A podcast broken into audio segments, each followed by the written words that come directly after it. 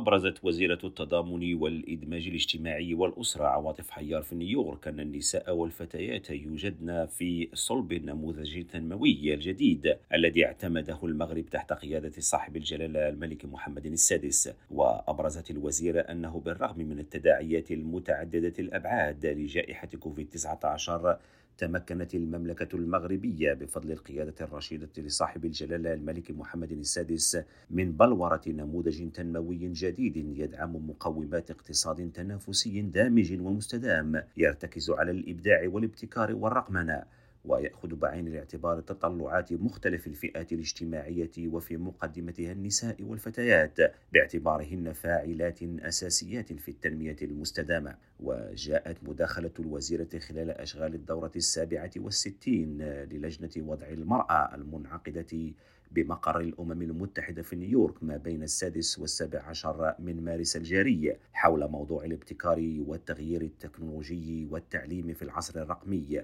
لتحقيق المساواة بين الجنسين وتمكين جميع النساء والفتيات. كريم عوفي راديو نيويورك.